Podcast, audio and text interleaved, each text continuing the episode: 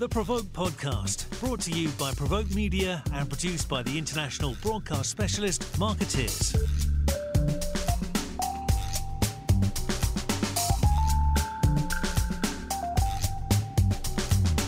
Welcome, everybody, to our Provoke Global podcast. Um, this year, as we approach uh, our Provoke Global meeting in Washington, D.C., um, we are partnering with Unlock Health um, on some supplemental content for that event. And I am delighted to welcome today uh, Shannon McIntyre Hooper, who is the president of Unlock Health, and Dan Lavelle, the chief strategy officer. And um, we're going to be talking a little bit about disruption and how um, the disruption of the last few years is redefining the agency world. Um, but let's let's start by just getting a quick introduction to Unlock Health and uh, uh, tell me a little bit about your backstory and your mission.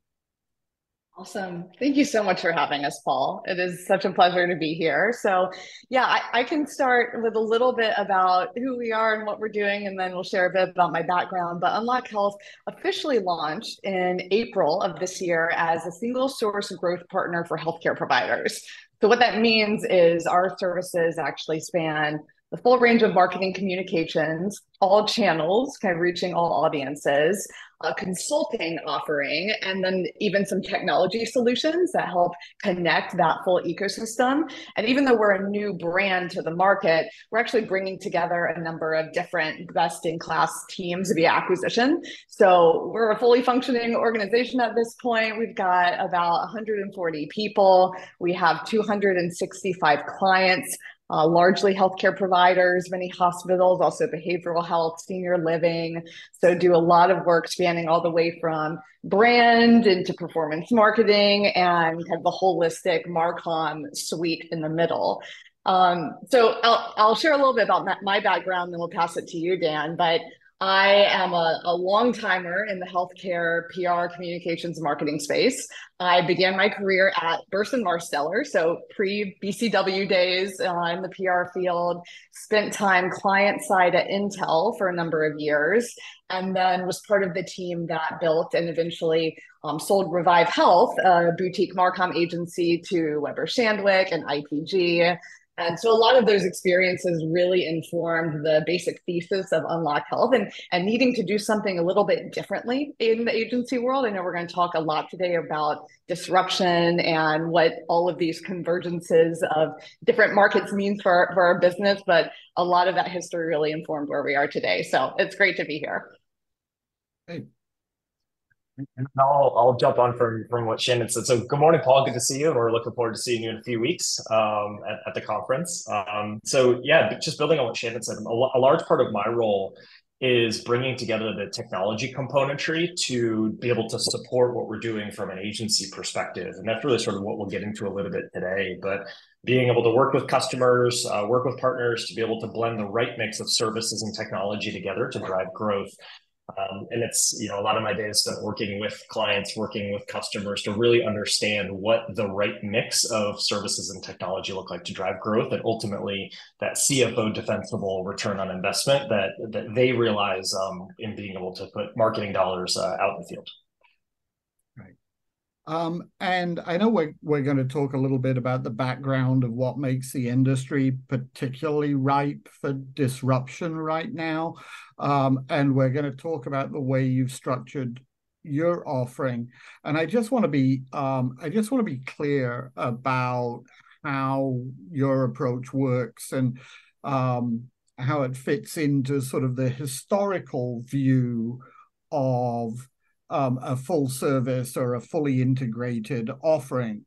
Um, because um, I think in the past, people have used the word integrated um, to essentially mean an ad agency that buys a bunch of firms to do everything else. So, mm-hmm. you know, the ad guys take care of the paid, and then they have units to take care of the earned, shared, and and owned channels. Um,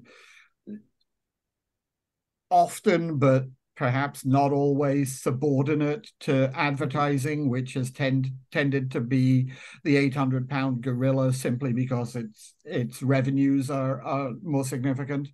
Um, but from your description, Shannon, it sounds as though you've structured it the way I always felt it theoretically ought to be structured, which is to say that at the center is consulting.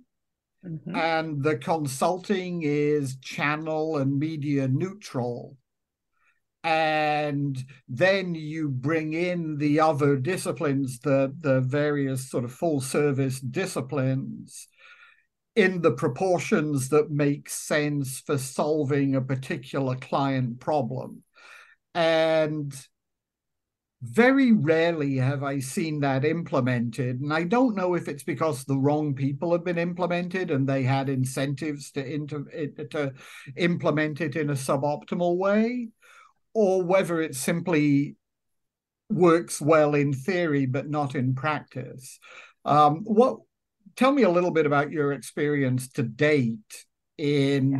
how you've put this how you've put this offer together and how it's been received by clients yeah, I mean, you, you described it really well, Paul. That is ultimately what we're going for is beginning with this heart of, you can, you can think of it as consulting, or you can just think of it as expertise around uh, an industry and the business problems that that industry or those client organizations face. And when you get really deep into that and are able to have those strategic conversations, you know, with the marketing, the communications leaders, sometimes we're working with the head of strategy, sometimes with the full C-suite, then we're able to say, okay, based on that business challenge and the audiences you need to reach to solve that business challenge, we can bring together the right mix of whether it's media or communications channels, paid, earned, owned, all of that, but also the right technology components. Because I think some of what we'll get into today, and this is where Dan has a lot of expertise, is being able to demonstrate the ROI of that channel mix is really important, but even more challenging when you're looking at how all of these different pieces come together. So that's what we're trying to solve for is bigger business challenges. Start with the expertise, start with the consulting, wrap it with the right mix of channels, services, and technologies, and then prove out its impact in the wild. So that's exactly what we're looking to do. Okay, that I mean, forgive me, I, I am not diminishing your the strategic thinking that went mm-hmm. into this in any way. But that seems like such an obvious idea and such an obvious approach yeah. I'd like to understand why it hasn't happened or why it hasn't worked or why it hasn't become the universal model mm-hmm. for our industry long yeah. before 2023. Yeah. So I'll give you my opinion. I don't know that I know the exact answer. I have two hypotheses though, Paul. So one of them is, you know, oftentimes in some of the really big holding companies, larger agencies, there are kind of different agencies focused on different parts of the channel mix.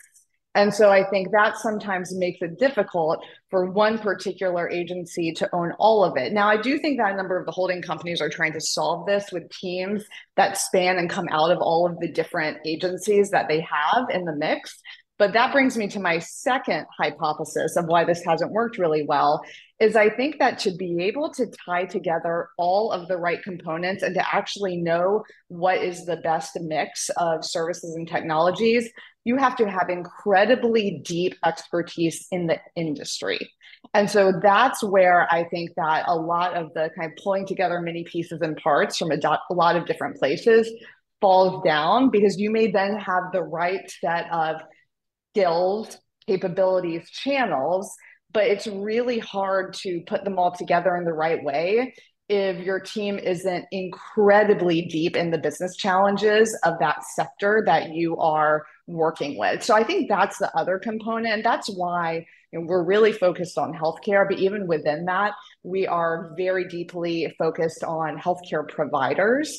I think that gives us the ability to know that industry inside and out, and then to be able to say, because you know, we're working with hundreds of these players across the country, all right, we know the different pieces that need to go together because we've done it before. That's so those are my hypotheses, but Paul, you probably have your own hypothesis as well, which I'd be curious to hear.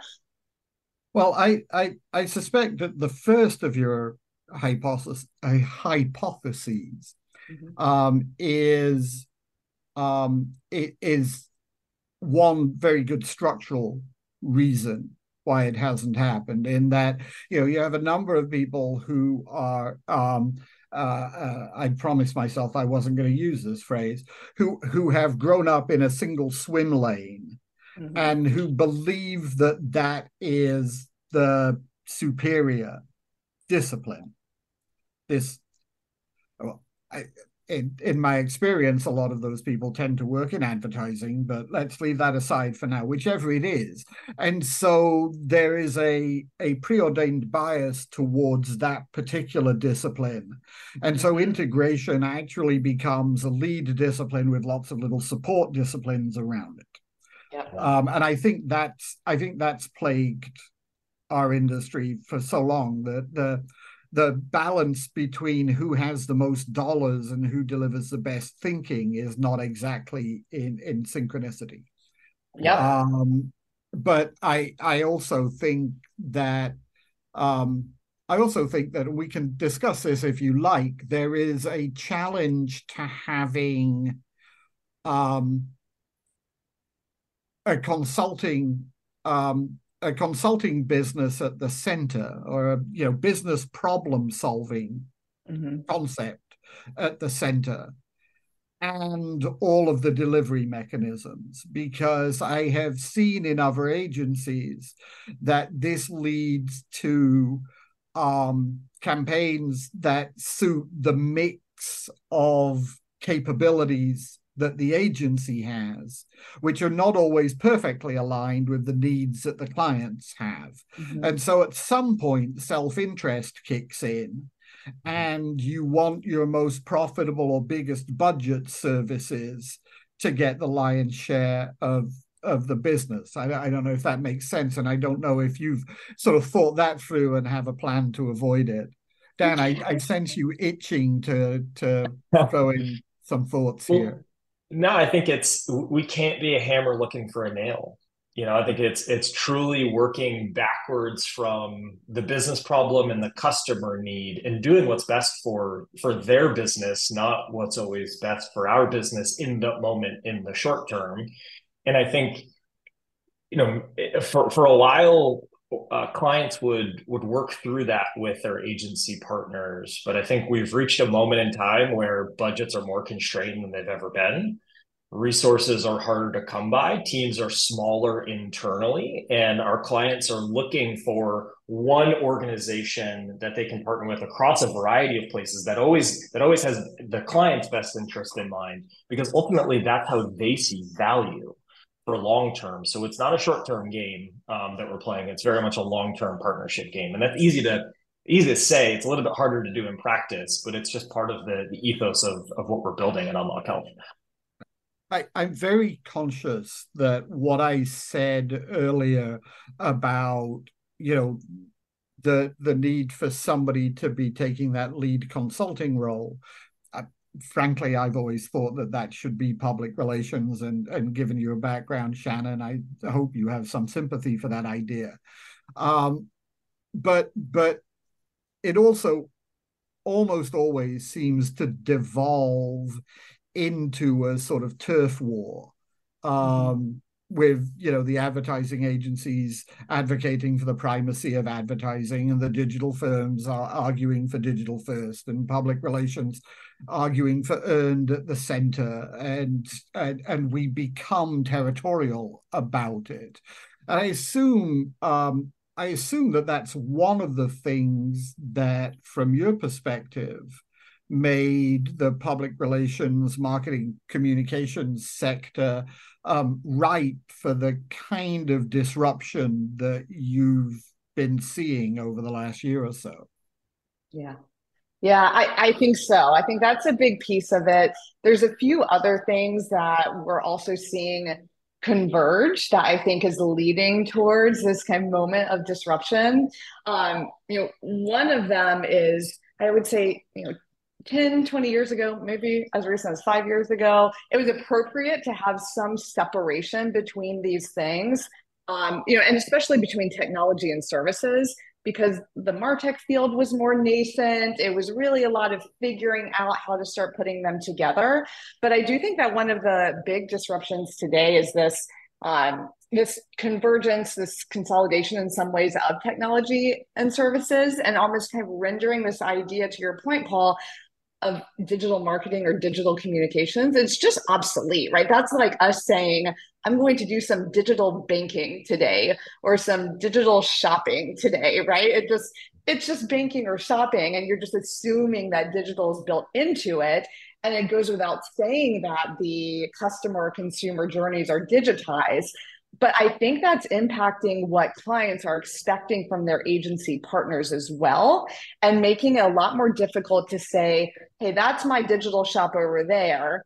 Here's my technology partner over here. Here's some advertising there, and then I'll kind of you know pull in PR over there. Right? There's this expectation for technology to be embedded within the services themselves, uh, whether it's increasing efficiency, increasing output it's just creating a new value equation and we have to deliver on that to our clients because of smaller budgets more attention to an expectation of clear roi and we have to bring those together for our clients or i just don't think they're going to accept it any longer.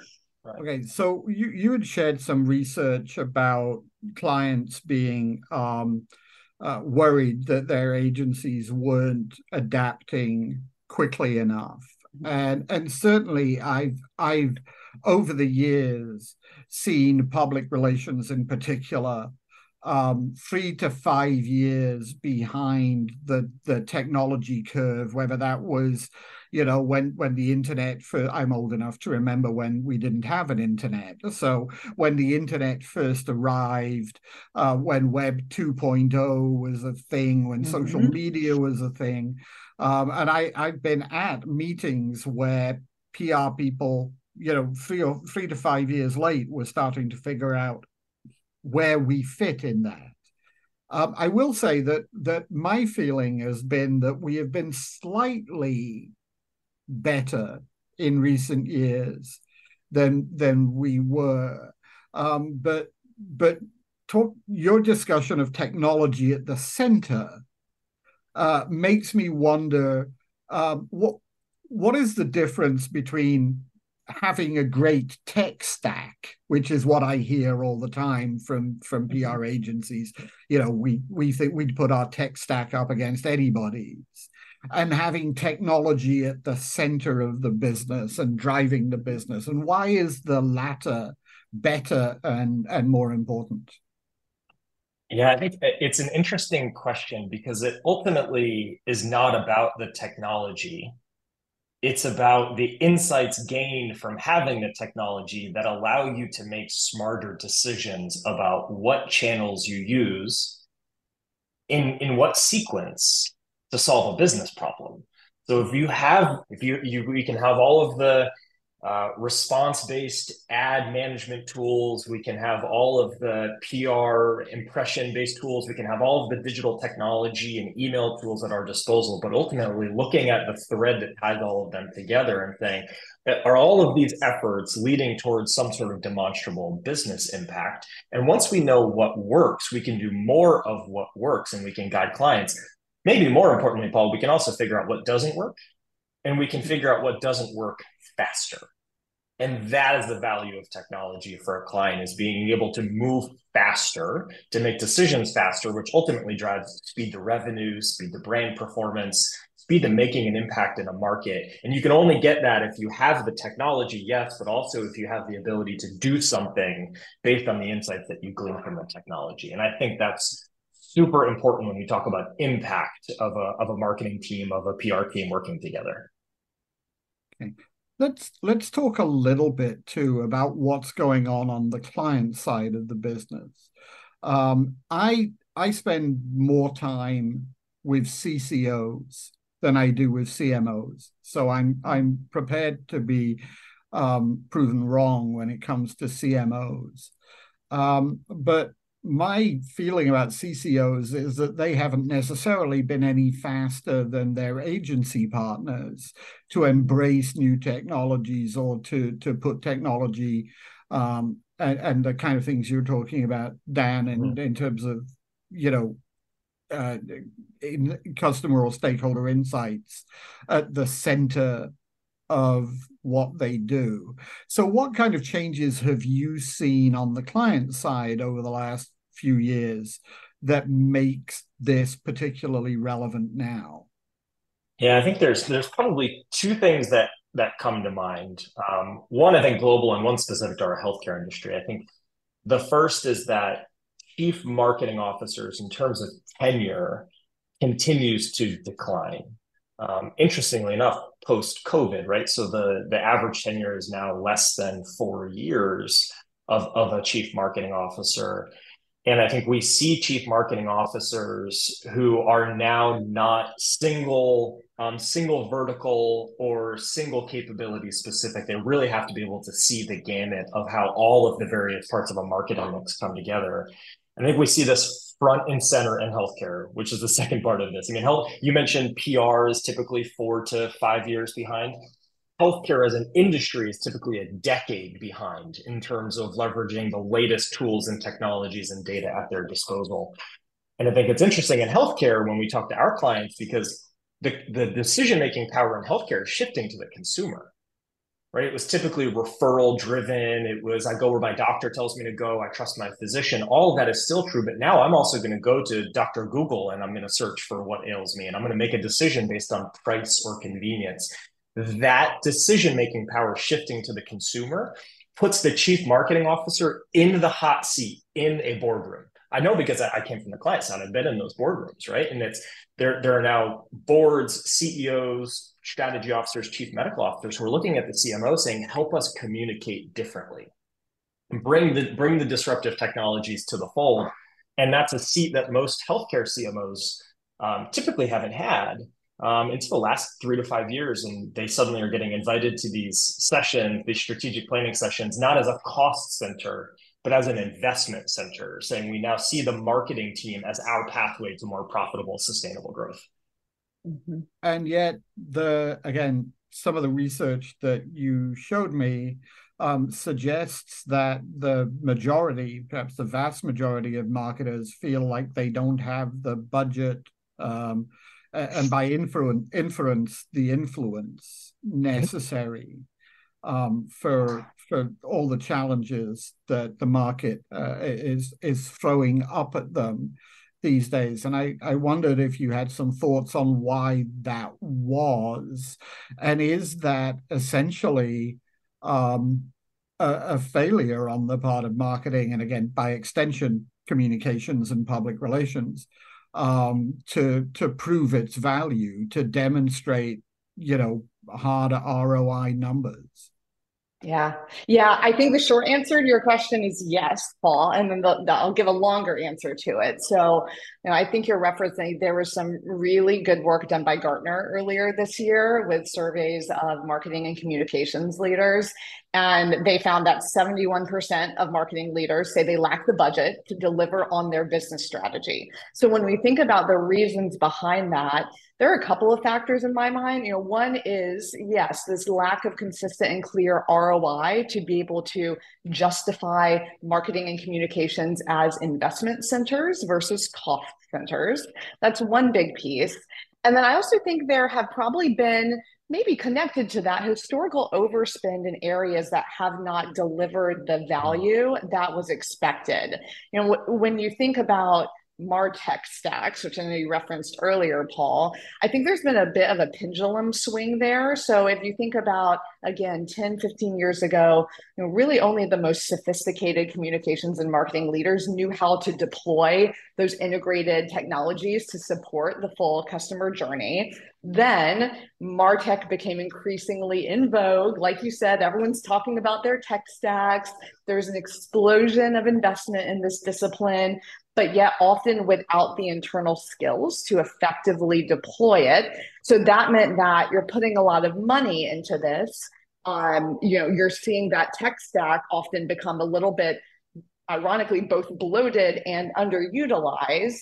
And this is leading to, I think, the next pendulum swing, right? In that same Gartner study, it talked about how uh, three quarters of marketers say they are under pressure to cut back their martech spend now when ironically that's what you need to prove roi and and i do think this is creating a fundamentally different set of pressures on agency partners because the clients are saying look, I got to cut back on these spends on a number of these different areas, but I still have to prove ROI. And for me to give you more budget, you need to demonstrate to me that what we're doing is a is a revenue center. And so then now it is on us to be able to prove that out, demonstrate it.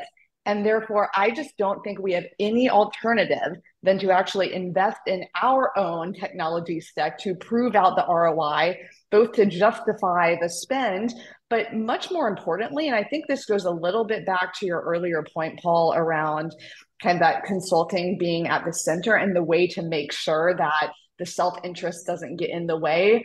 If we are really holding ourselves accountable to report on true ROI and revenue generation for all of the different channels, that is what informs where the dollars go. And then that is ultimately doing what is best for the client to solve that business problem. But it also allows us to know where we need to invest our time to build out more capabilities too. How, how do you avoid the the problem um, that has been expressed to me by a number of people on the client side of the business? that what you're talking about there, measuring the ROI of the work you do, is a little like marking your own homework.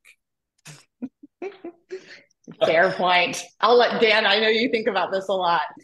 Yeah, I think um, one of the conversations we have with almost every client is how does your CFO define ROI?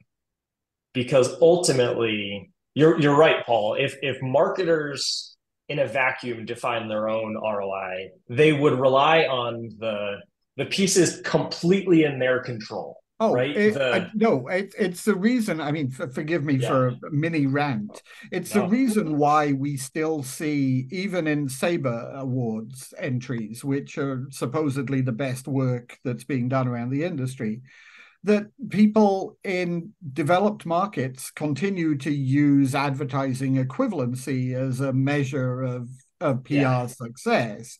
Is that you know, it allows you to say, well, we spent this much on advertising and got this, and we spent this much on PR and we got this, and that's a comparison, and that's how it works out. Yeah. When the reality is that none of it is delivering what I would call ROI. None of that is a measure of of what you're getting back for every dollar spent. Um, completely, sorry, completely agree with you. No, rant, rant accepted, and rant completely agreed because measurement cannot be related to vanity metrics, right? It also cannot be isolated to a single channel or a single capability. Really, the, the marketer of the future will have a conversation and a dialogue with their chief financial officer and ultimately ask the question how do you define mrs or mr cfo the impact of marketing and when we talk to clients it's always it's revenue yeah. right but to, it is but, but to your your point earlier marketers can control how how much of their message is delivered. Yeah. They can't control or, or they don't know that they can control how people will react once the message has been received. Right. Um, and, and, and actually, and that, there's a difference between delivering the message and receiving the message, and a lot of interference in between. But yeah. but it's I, and I don't want this to turn into a discussion of ROI, which wasn't uh, what what we talked about earlier. But Um, but obviously, it's central to the approach that you have and and critical um, to to your success going forward. Um, yeah. And yes, my experience is that CFOs and CEOs have a totally different definition of, of, of ROI, which is, of course, why we see the, the turnover that we see right now in senior marketing positions. And I'm not sure, I mean, I'm not sure that agencies, I, I, in addition to my worry that we're marking our own homework, I'm also not sure that agencies are doing enough to help their clients get job security. Yeah. Um, and partly it's because we don't push back enough traditionally, right? Or we don't have we don't have the data with which to push back. I, I think that's exactly right. It's we don't have the data to push back.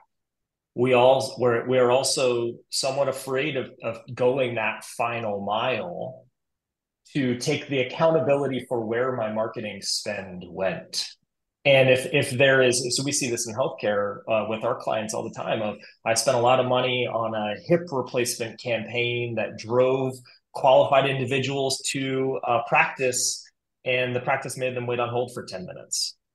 So ultimately, what have what have you done? You've marketed for a competitor.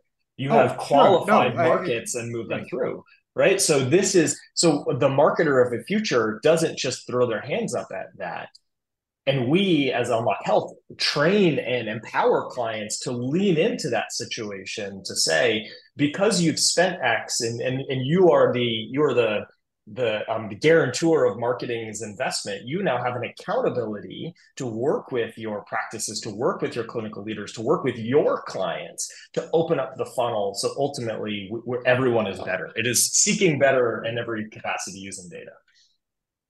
So continuing in, in the theme of, of disruption, um, I think the last year or so, uh, you know, we've held a number of our own events um, uh, around the world. Uh, I've been to other events, including Cannes. Uh, my my business partner was in Davos. Um, we've got Provoke Global coming up, and a thread running through all of them, and pr- through nearly every podcast that I've been involved with in the last year, is that the next great disruptor of our business is going to be AI.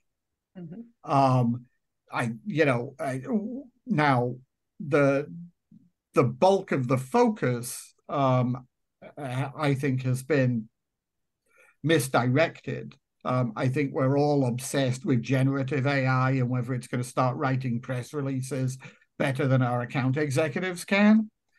Um, but there are real, um, there is the real potential for disruption by AI in our business. And how are you thinking about that? And how are you uh, planning for that in the way that you build uh, your firm? Yeah, so we do have a dedicated innovation team at Unlock Health where we are really focused on, from an AI perspective, how are we applying it to our teams and our work product to make it more efficient? But more importantly how are we finding ways to utilize it to deliver more value and new offerings to clients that we would not have otherwise been able to?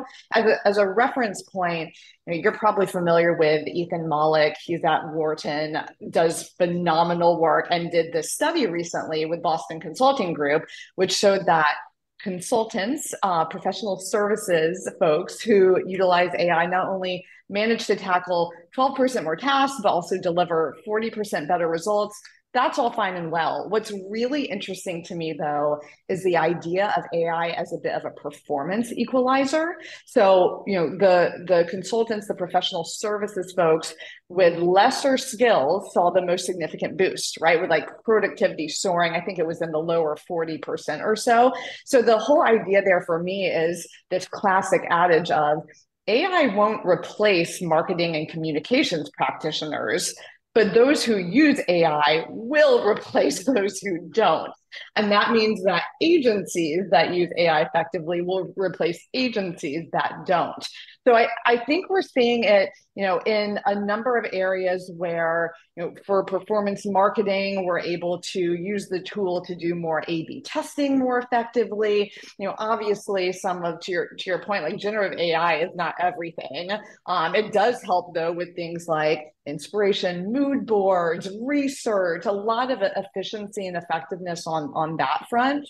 Uh, but I actually think that where it becomes a lot more interesting is when we talk about the tech stack that we're building. And you know, one of our teams has been running campaigns through paid search for 13 years. And all of that data is in a core data set but to be able to mine that for insights of being able to know very quickly you know what keywords do and don't work because of you know millions of data points that we have analyzed through ai that's where it gets to be a lot more insights driven versus just yep we're going to do these things more efficiently. We can give clients a little bit more for the same budget so I, I think we've touched on a lot of the the things that are going to define the agency of of the future, um, and that are going to disrupt agencies that are not fast enough to change. But but briefly and and, and just to conclude, I guess, mm-hmm. one of the one of the big changes that you see taking place in both the the marketing sector and and the agency business in particular over the over the next uh, few years. And what is what's going to define successful agencies in this new environment? For me i think the definition of future success is convergence so convergence of technology and services, convergence of brand and performance marketing, convergence of industry specific expertise and deep Marcom savvy. It is just where the industry is headed. It is why we built Unlock Health. And I think with budget pressures, limited time, marketing and communications leaders, clients just don't have the time or money to stitch all of these solutions together but they have to be put together by someone. So I think that is the big theme and really why we've built what we've built. Um, but Dan, I, I would love to hear your thoughts too.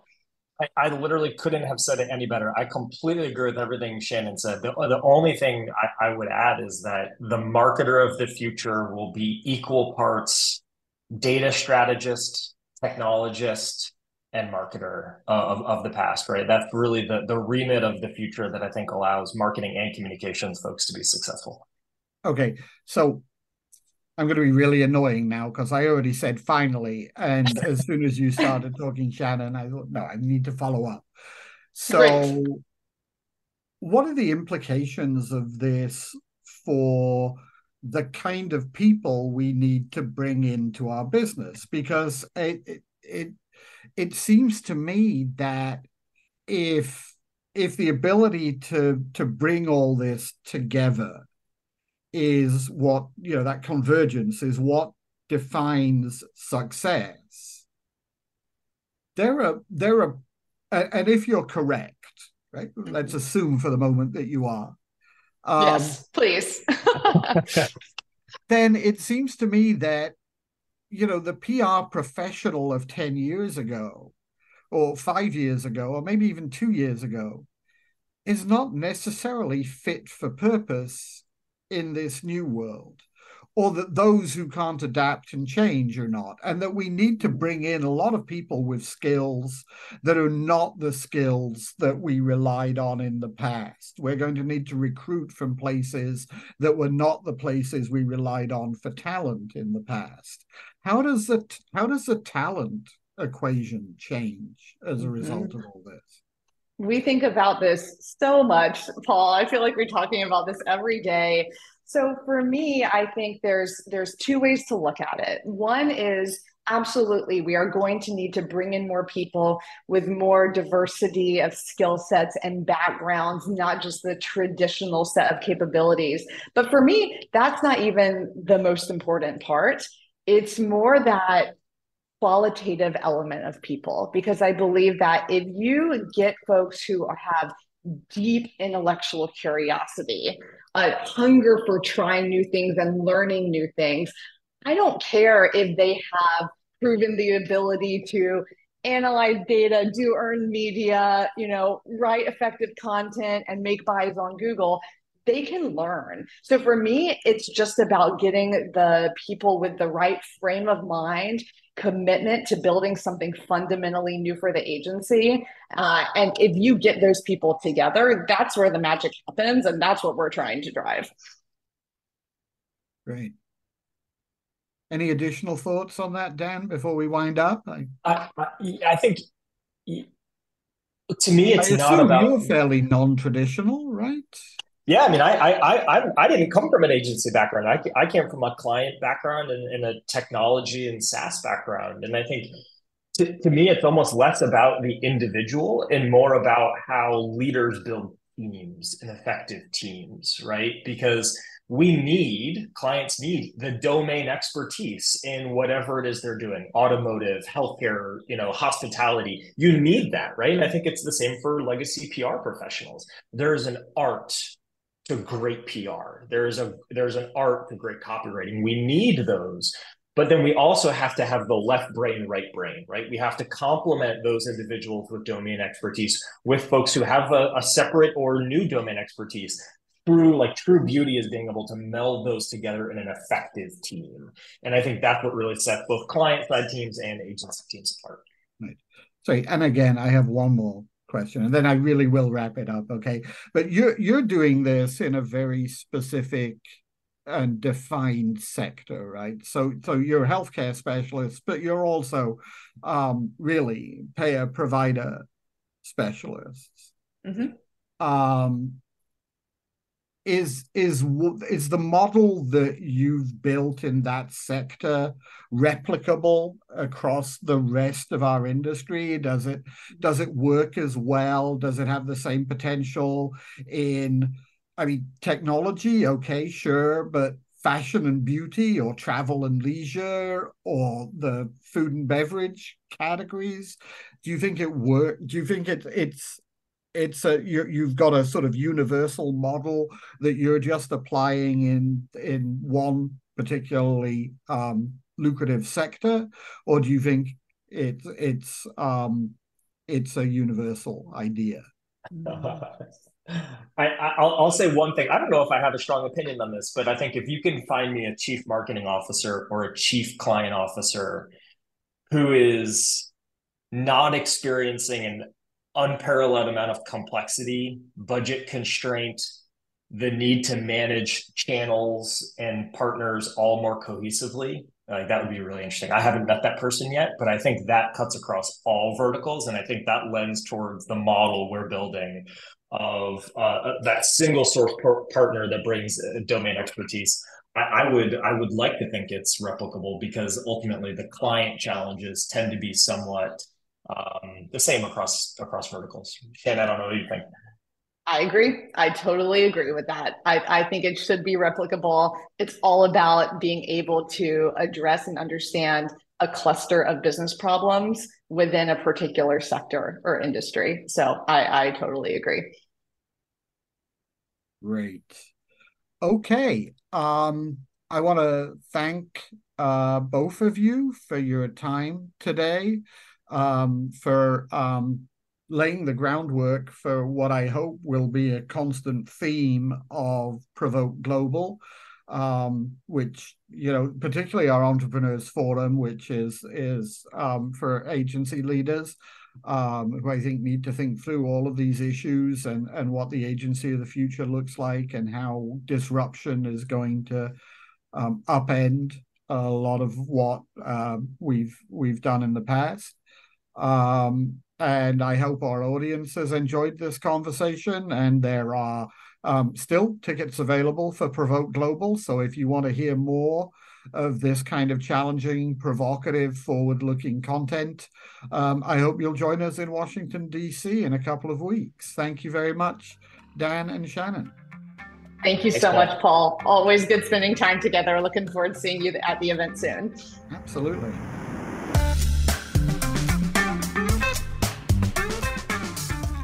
You've been listening to the Provoke podcast, brought to you by Provoke Media and produced by the international broadcast specialist Markettiers.